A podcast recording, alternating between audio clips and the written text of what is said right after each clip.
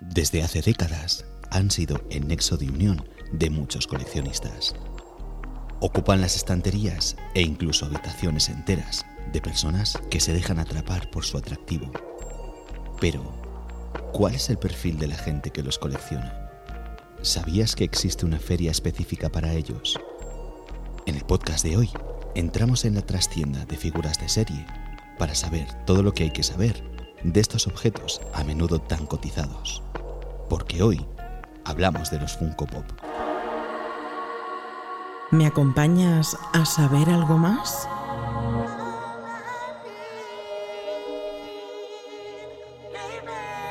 Te daremos las respuestas más ingeniosas y cautivadoras a las preguntas más interesantes. No dejaremos piedras sin mover ni tema sin tratar. Desconecta, disfruta y prepárate para escuchar las voces del lado oscuro. Con Raúl Sotodosos. Saludos y bienvenidos un día más.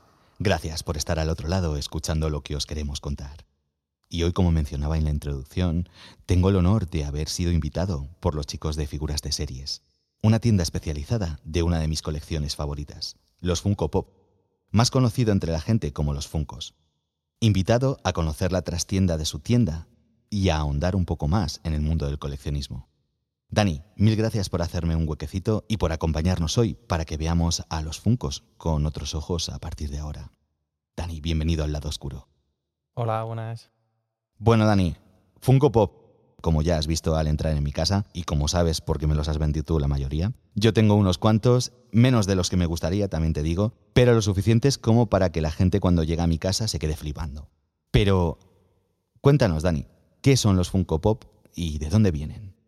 Bueno, pues los Funko Pop son figuritas de PVC de 10 centímetros. Empezaron con 10 centímetros, luego han hecho Movie Moment, que son como escenas de películas. Pasaron de 6 pulgadas, 10 pulgadas y ahora 18. O sea, 18 pulgadas que estamos hablando de un Funko ya de casi 60 centímetros, me parece que son. Que a ver dónde metes eso. Sea, ya a veces te complicas en cómo metes los tropecientos que tenéis los coleccionistas y tenemos, te complicas la vida para dónde lo puedo meter, imagínate ya uno de 18 pulgadas. Y luego también, por ejemplo, hay una mm, rareza, digamos, que en los Funko Pop, tanto de Marvel como de Star Wars, que tú los conoces como viste en tu casa, tienes bastante de, Star Wars, tienen un muelle. O sea, les baila la cabeza porque tienen un muelle. Son las dos únicas licencias que llevan. Salvo alguna vez que han sacado alguna edición especial, muy especial, que han metido de DC, son siempre tanto Marvel como Star Wars con el muellecito. Y esto es porque la licencia de Marvel y Star Wars la, la tiene, sí, Mattel, Hasbro, eso es. Y son los únicos que pueden tener la figura como rígida, digamos. ¿Qué me vas a contar a mí, no? Eh, la verdad es que tendré, no sé qué, qué decirte, 30, ahora sí, de Star Wars. Yo, Y yo creo que he visto alguno más, ¿eh? por aquí. Quizá a nuestros, a nuestros oyentes eh, les gustaría saber un poquito, pues, qué abarca Funko, porque al final eh, sabemos que, que son unas figuras hechas de PVC y demás. Ya nos has contado, pues, los diferentes tamaños y demás. Y bueno, hace poco, si no recuerdo mal, no hace mucho, eh, sacaron también unas ediciones como con portadas de discos, ¿verdad? Sí, eso es. Han sacado de ACDC, de Motorhead también, Queen también. Y vamos, no creo que sean los últimos. Sacarán muchísimos más, seguro. A día de hoy podrías decirnos más o menos cuántos Funkos hay. Más de 10.000 seguro.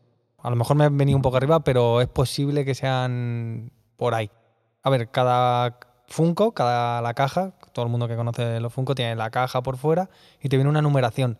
Esa numeración es, si sale por ejemplo el número uno, es el número uno de Disney, la colección de Disney, por ejemplo, que te pone abajo del bocadillo de que te pone Funko Pop, te pone Disney, Marvel, pues cada numeración, cada número es de esa colección. O sea, y van por series de televisión, la 1058 creo que es, solo en series de televisión. O sea, imagínate Disney, Marvel, películas, terror creo que también tienen.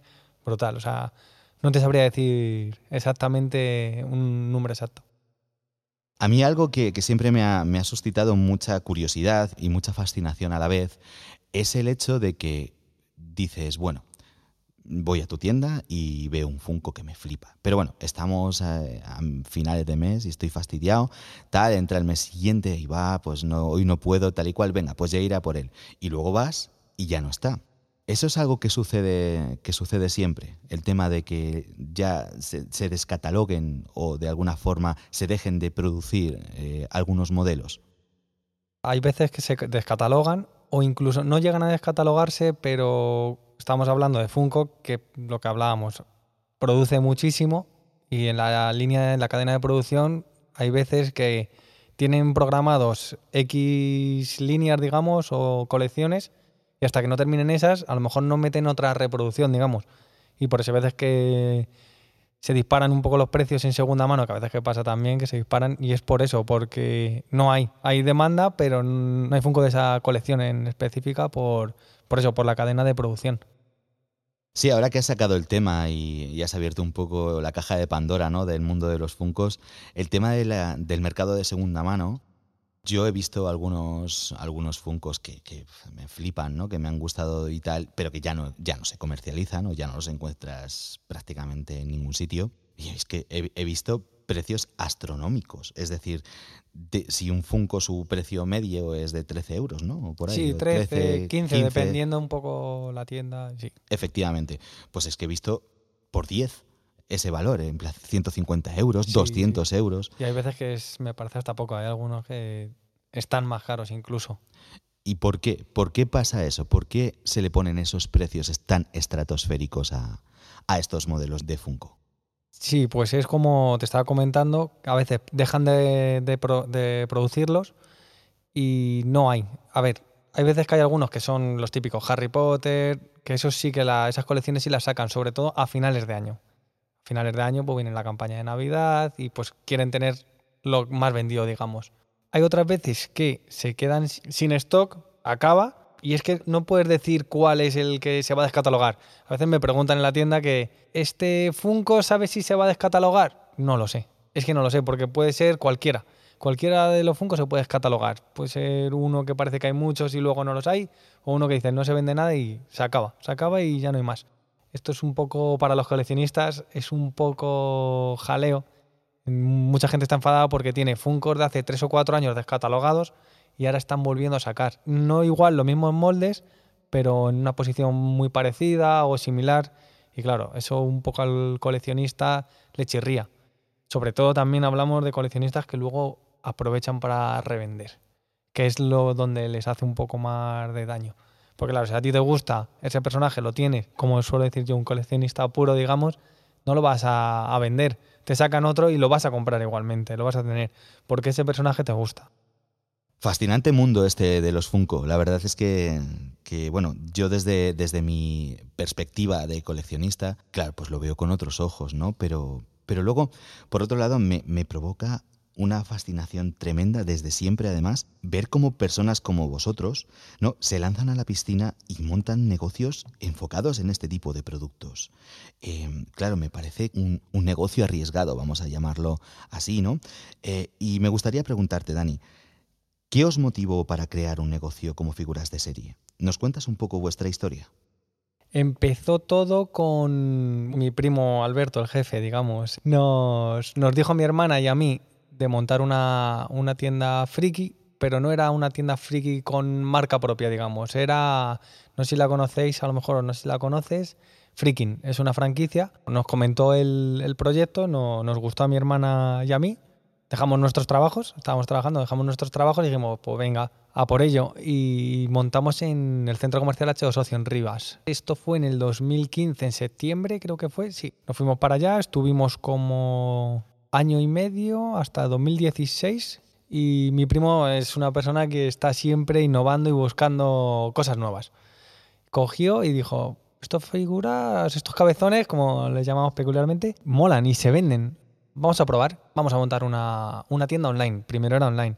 Y ahí nació Figuras de Series.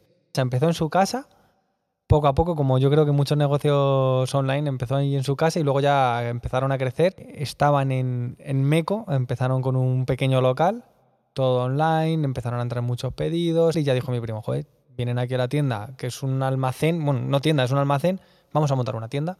Y creo que la tienda se montó en 2017, a mediados más o menos, en Alcalá de Henares. Ahí estábamos eh, compenetrándonos entre las dos tiendas, porque mientras seguía Freaking, Freaking H Socio. Eh, ya hubo un momento que mi primo habló con mi hermana, se quedó mi hermana con, con Freaking, se la traspasó. Freaking a día de hoy sigue estando ahí en, en el H2 Socios en Rivas, que tiene una tienda, por cierto, muy, muy chula. Y yo me quedé con mi primo. Hicimos ahí como una negociación, yo me quedé con mi primo, con Alberto, Empezamos en Alcalá de Henares hasta hace bien poquito, que ahora un poquito más adelante te lo, te lo cuento también, que hemos cambiado, cambiado de local.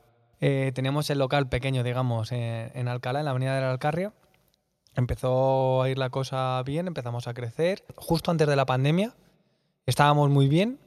Vino la pandemia, se cerró todo, muchas pequeñas empresas tuvieron que cerrar. Nosotros, por suerte, nos pudimos mantener por la tienda online, porque como estaba la tienda física estuvo cerrada durante, creo que fue mes y medio, mes y medio, casi dos meses, y, sí que empezamos con la tienda online que, crecimos una barbaridad. Luego, si quieres, te cuento un poquito más de, esto. Y a raíz de ahí abrimos, que yo estaba un poco, yo creo que como casi todos los que trabajamos eh, a pie de calle, digamos, en, en pequeños negocios. Acojonados acojonados, totalmente acojonados, porque dices, ahora después de la pandemia, ¿quién va a venir a este local?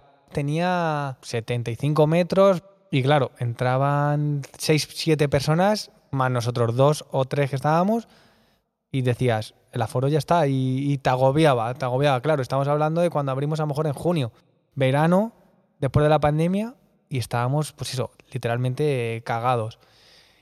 Pero fue todo lo contrario, macho. Fue abrir y mejores ventas incluso que antes de la pandemia. O sea, una locura, la verdad. Y al poco tiempo vimos dónde estamos ahora situados, en Avenida López de Figueroa, esquina, calle Sociedad de Condueños número uno. Fuimos a verla, la vimos y es nuestra. O sea, tiene que ser nuestra. El día 20 de mayo abrimos y ahí hasta el día de hoy seguimos ahí.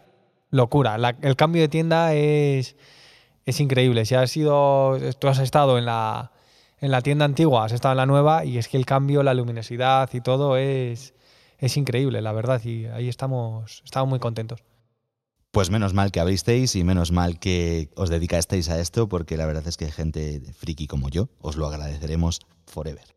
Dicho esto, obviamente el público o consumidor objetivo de vuestra tienda tiene que ser un perfil como mucho más concreto que el de otro tipo de negocios. Hablamos, claro, de gente o bien coleccionista o bien como te he dicho, gente como yo, friki. Recordad que hace un tiempo hice un podcast sobre esto precisamente, en el que además os daba pues como mi visión personal sobre este tema en concreto, este tema de ser friki. Y hay una cosa que tengo clara y es que eh, definitivamente yo cumplo el perfil del que estamos hablando, ya que soy coleccionista y soy un friki acabado. Entonces te voy a preguntar, Dani, ¿Crees que el hecho de que el fenómeno friki, por llamarlo de alguna manera, os ayuda a tener un mayor crecimiento en vuestra actividad? Sí, sí, la verdad. Nuestro, nuestro público es un perfil, como bien dices, friki y tenemos de todas las edades, tanto niños pequeñajos, eh, personas mayores, de todo. O sea, tenemos de todo. Y sí que es verdad, nuestro público es ese, perfil friki total pero bueno, a ver, también friki engloba no solo coleccionar eh, figuras, ver series, animes, leer, escuchar música. Es que también depende, hay, hay de todo tipo de frikis. Pero sí que es verdad que el perfil, digamos, friki y coleccionista son, son nuestros clientes habituales. Vaya, no rara vez viene alguno que no es de estas características, digamos, porque vienen a hacer el regalo a un friki. a un niño friki, a una persona mayor friki. Es, así, es así. Sí que es verdad que a nivel de la tienda de ventas y todo hemos crecido, hemos crecido muchísimo por, por eso, porque ahora mismo el tema friki es, digamos que está en auge.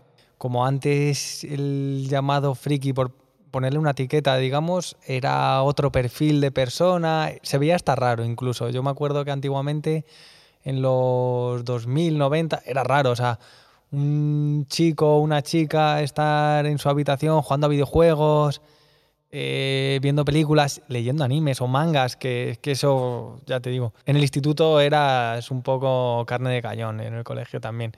Me parece mal, Pero bueno, ahora la verdad, esto sí que me parece bien, que haya crecido, sobre todo para, para figuras de series. Estamos, estamos arriba, estamos a tope ahora mismo. De lo cual yo me alegro bastante y además precisamente de eso hablo en el podcast de, de ser un friki, que, que, bueno, pues una vez más os recomiendo que os escuchéis. Y además has dado, creo que en el punto clave, porque yo recuerdo eh, hace una década, sin ir más lejos, eh, que si yo quería encontrar una figura de serie, valga la redundancia, eh, yo me tenía que ir o a tiendas súper, súper, súper específicas que solo encontrabas dos en todo Madrid, o comprarlo online, que no había tantos sitios donde te lo vendían, o esperarte a Expo Mangas o convenciones de este estilo para poder adquirir esta clase de productos. Creo que eso también ha sido un punto de inflexión, ¿no? De cara al crecimiento del fenómeno friki, ¿verdad? Sí, sí, ahora lo que te estaba comentando es que pegas una patada y ves siete tiendas y puedes elegir hasta dónde quieres comprártela. Antes no, antes era ahí o ahí, no había más, o online, pero online era muy difícil también. Y online eran las mismas tiendas que te estaban vendiendo también en, en la calle, en tienda física, vaya. Antes había, por ejemplo, tres, cuatro tiendas contadas y ahora hay 50.000 y puedes encontrar la figura que estás buscando en 50.000 poses, eh, diferentes colecciones, líneas, y antes no, antes encontrabas una y dabas gracias. Y a veces si te las podían traer incluso en importación era, vamos, espectacular. Vaya que sí, anda que no he vivido yo esa, esa sensación más de una y más de diez veces a lo largo de mi vida. Bueno, Dani, hora de entrar en la trastienda. Quiero que les cuentes a nuestros oyentes un poco más sobre figuras de series. ¿Qué es lo que hace funcionar el engranaje de vuestra tienda? ¿Cuál dirías que es el o los puntos clave de vuestro éxito? A ver, está un poco a lo mejor feo de que lo diga yo, pero es verdad que el trato al cliente creo que es importante. Eh, tanto tienda online, porque también no dejar de llamar a un cliente, responderle por WhatsApp, responderle por email, pero sobre todo en tienda física es vital tienes que tener la sensación de que te estás llevando algo y que es agradable la compra, digamos. Nosotros intentamos dar siempre ese trato. Eso y luego creo que también tenemos un producto muy a la última, digamos, de novedades. En tema de Funko Pop sí que es verdad que es de lo que más vendemos, tenemos un poco de todo. Y sí que es verdad que el fenómeno Funko nos ha ayudado mucho a crecer, a crecer muchísimo. Y yo creo que son los dos los dos puntos fuertes de figuras de serie. Yo doy fe de lo que está diciendo porque la verdad es que llevo ya pues cerca de tres años comprando los Funko en, figuras de serie y la verdad es que una de las cosas que te hacen volver precisamente es, ese trato al cliente del, que nos hablaba Dani. Para quien no los conozca, estos chicos eh, tienen una tienda muy muy acogedora en, una antigua estación de bomberos, además, en Alcalá de Henares, pero no siempre ha sido así precisamente antes de esto, de esta tienda nueva, tenían una pequeña tiendecita en, el Extra Radio. Em, bueno, pues con, bastante menos catálogo. Pues yo recuerdo pues, que tenían muchos funcos, pero poco más. Eso sí, como decíamos, pues con un trato excelente para, para los que íbamos allí a comprar. Entiendo, Dani, que al tener ahora una tienda más grande, tendréis un catálogo también más grande, como nos comentabas, ¿no? A la hora de decidir qué incluir en la tienda, ¿en qué os basáis? ¿Es importante la opinión del consumidor? Sí, en lo, en lo que nos basamos sobre todo es en eso. Como te contaba, el trato en el cliente es vital. Si tú estás hablando con un cliente, te está preguntando por un producto, le dices, pues mira, tienes este producto, si no tienes este, ya te estás soltando información que tú tienes que recibir para luego poder hacer esos pedidos, intentar estar a la última, siempre. Es, es vital, sobre todo mirar un poco, como te decía antes de Alberto, que siempre está innovando y mirando, pero atender y escuchar sobre todo al cliente es, vital, es el, que te va a comprar luego. O sea, si tú le traes lo que, lo que quiere, te lo va a comprar. Y si luego encima son muchos quien te lo está pidiendo, pues más te lo van a comprar y más vas a vender, que es lo, lo que se trata, vaya. Ya que ahondamos un poco en este tema del, consumidor, de la importancia que tiene la opinión del consumidor para, para vuestro catálogo, un poco según lo que nos estás contando, la clave de todo serían las novedades, ¿verdad? Y una de las preguntas que, me, que me surgen, que me rondan la cabeza, es ¿cómo conocéis vosotros dichas novedades? ¿Van proveedores y os enseñan colecciones nuevas por internet? ¿Existe alguna clase de convención tipo la feria del automóvil pero de Funko? Sí, a ver, nosotros trabajamos con varios proveedores en cuanto a Funko. Trabajamos con Funko directamente. Tenemos una comercial y nos lo envía o bien por email o WeTransfer el catálogo. El catálogo de lo que están sacando a lo mejor de aquí a 5 o 6 meses, porque trabajamos con preventas. Los ponemos a la venta y tú lo compras o pones pago y recogida en tienda, los que somos de por aquí cerquita de, Madrid, y, podéis venir a la tienda y, lo pagáis y lo, os lo lleváis ya directamente. Y si no, si es de fuera de Madrid, sí que se hace la compra y cuando está aquí ya el producto, se envía. Así que en ese sentido, sí, con Funko nos lo envían, porque, a ver, Funko es una empresa que está ahora, está en Estados Unidos, pero también tienen sede aquí en, en Londres. En Holanda también tienen otro almacén. Y claro, nuestra comercial está allí. Obviamente no va a venir todas las semanas o una vez al mes. Ojalá. Si viniese es porque venderíamos muchísimo y compraríamos muchísimo, claro. Y luego, como comentabas de la feria del automóvil, del automóvil no, pero de Funko, por ejemplo, sí. Con Funko está la, la Funko Fair o la Toy Fair también que, que la llaman que esta ha sido este año, por ejemplo, a primeros, nos dejaron poner en preventa todo lo que va a venir a lo largo del año. No todo, un 70% a lo mejor, de todo lo que va a venir a, lo largo del año. Ahora que me acuerde, pues hay las princesas Disney, de villanos, eh, un poco de todo, de pelis, series, lo que hemos hablado antes, que hay tropecientas mil colecciones y líneas de, en Funko. Nosotros, por ejemplo, algo que va a venir en diciembre, que van a sacar nuevo, ya lo tenemos comprado. No lo podemos poner en, preventa hasta que ellos no nos lo dicen. Si lo ponemos en preventa antes o lo filtramos, nos matan. Funko no, no se anda con, tonterías. Una cosa que tiene Funko en, en las cajas, te viene la descripción, la referencia y las unidades de las cajas, tal y pascual, ¿no? En Disney y Marvel no te pone el nombre como tal, te ponen cualquier otra cosa que tú llegas y dices, ¿esto qué es? ¿Esto qué es? ¿Qué, me ha llegado? Y luego la abres y dices, joder, pero si es un Capitán América, lo hacen para que no se filtre. Porque luego los mismos trabajadores a lo mejor de Funko, que están en almacén o repartidores, no sé, lo filtran las descripciones. Si te ponen, por ejemplo, eh, Capitán América X, sabes ya que te están haciendo un spoiler de una peli que te va a salir en febrero del año que viene te lo están enseñando ahí en la caja. Entonces ponen otro nombre. Juan, con eso ponen otro nombre para que no se sepa. Imágenes a veces ni nos mandan tampoco. A veces vamos ahí, compramos a, ciegas. Te dice el comercial, si se tira el rollo, te dice el comercial, esto puede ser de esto. Y tú ya dices, pues bueno, lo cojo o no lo cojo, dependiendo, claro. Una peculiaridad que tiene Funko o que se lo han puesto Disney a Funko. La verdad es que me encanta hablar de estos temas que, son tan desconocidos para la mayoría, o sea, es decir, que todo el mundo, mucha gente conoce lo que son los Funko, ¿no? Los muñecos cabezones, pero, pero poca gente, ¿no? Conoce este tipo de, de peculiaridades como, como las que nos está contando Dani en el podcast de hoy. Y, la verdad es que me, encanta, me encanta traer aquí a gente variopinta que me cuente estas pequeñas, estos pequeños secretillos o estos pequeños conceptos que solamente entiendes, ¿no? Si estás, si lo ves desde dentro, ¿no? Y como dice mi padre, nunca te acostarás sin saber algo nuevo.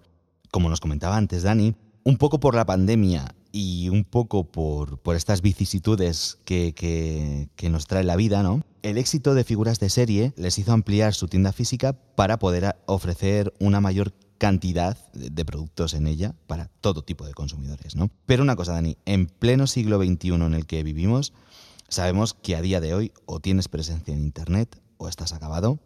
Como nos has comentado un poco antes, eh, la importancia que tuvo ¿no? durante la pandemia esta tienda online. Y me gustaría preguntarte, ¿qué tan importante es para vosotros eh, la tienda online?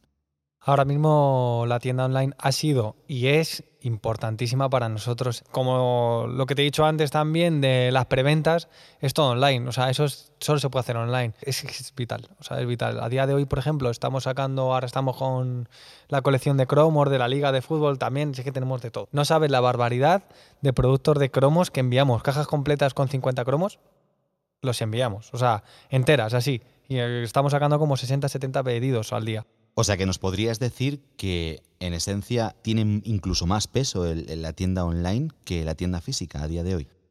Hay rachas, ¿vale? Porque, claro, llega a final de mes o primeros de mes y sí que es verdad que online no se nota tanto. La tienda física quizás un pelín mejor que la tienda online.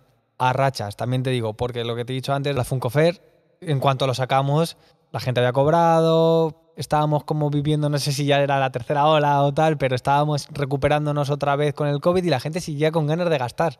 Por suerte. Por suerte, sí, sí, claro, claro. vamos, es que es lo suyo, así se reactiva un poco la economía también. Y entonces ahí, por ejemplo, por la tienda online crece mucho más que en un día o en dos días que en la tienda física. La tienda física no deja de ser también tienes que desplazarte, ir allí de 10 a 2 y de 5 a 8 que estamos en horario habitual, te tienes que desplazar. Tú ahora mismo a las 12 de la noche puedes estar comprando si quieres en nuestra tienda o tumbado en la piscina o en la playa, puedes estar comprando. O sea que sí que es verdad que va un poco por rachas. A veces se equiparan y a veces una tira más que otra. Lo importante es que las dos vayan bien. Amén a eso. esperemos que además siga así durante, durante mucho tiempo por el bien de mis estanterías. He de deciros, queridos oyentes, que si os pilla en otra ciudad o incluso en otro país, también tenéis, como os decía antes Dani, una tienda online para poder eh, ampliar vuestras colecciones. Dicho esto, te pregunto directamente, las redes sociales esenciales, ¿no?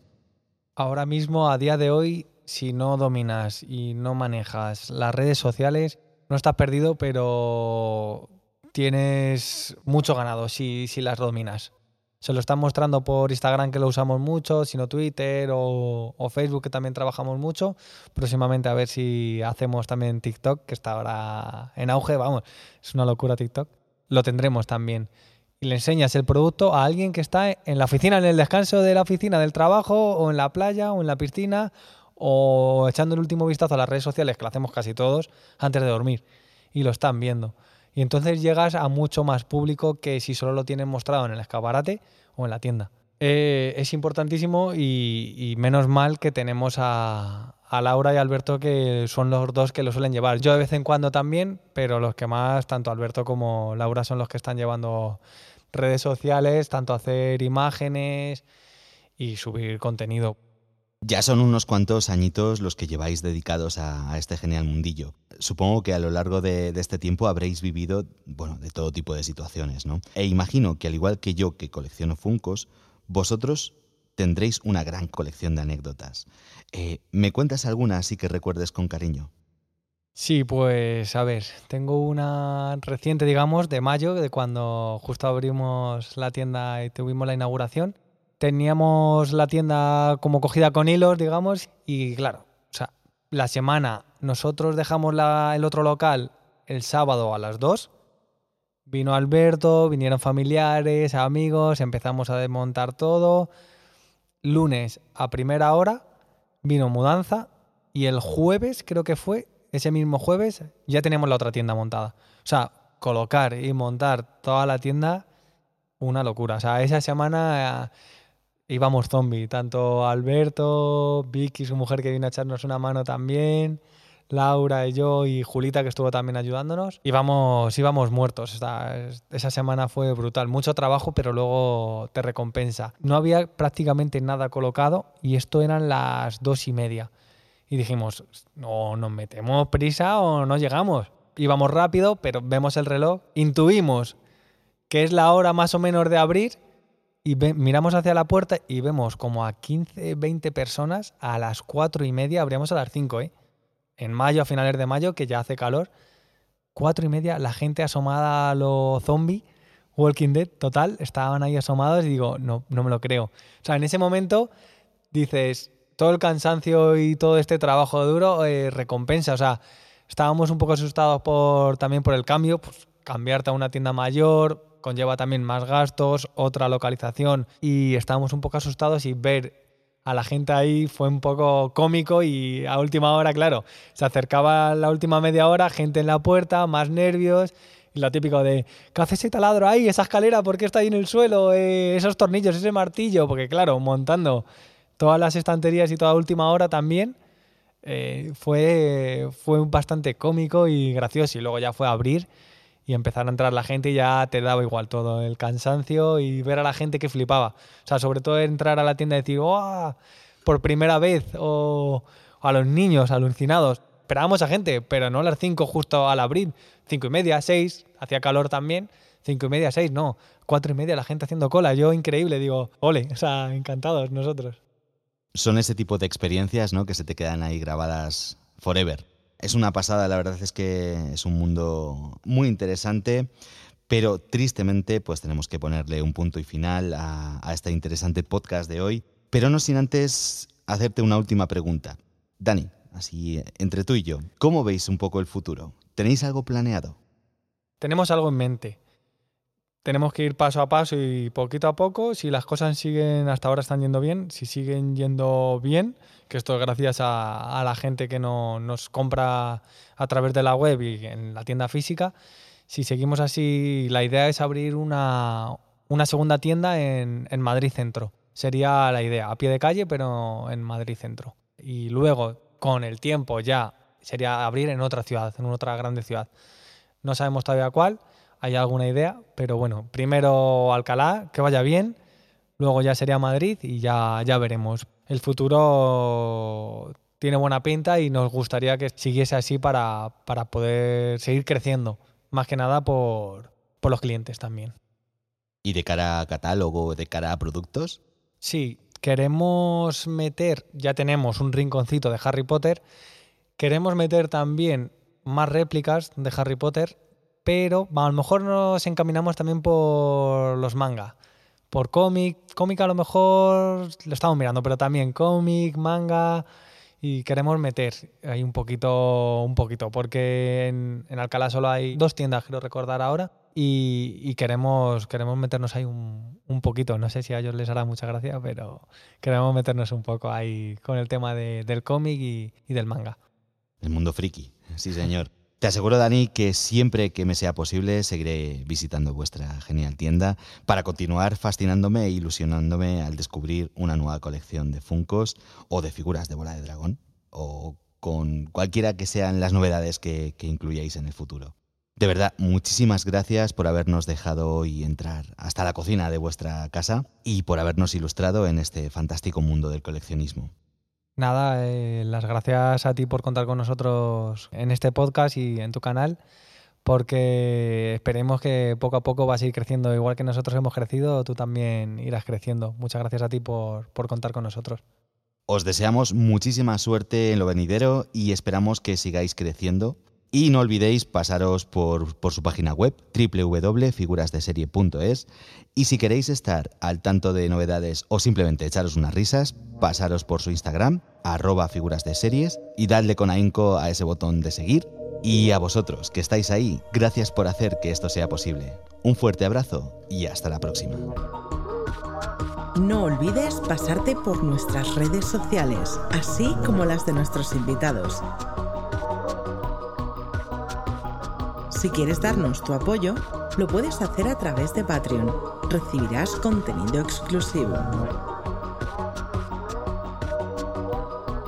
Y si no quieres perderte ninguno de nuestros podcasts, suscríbete.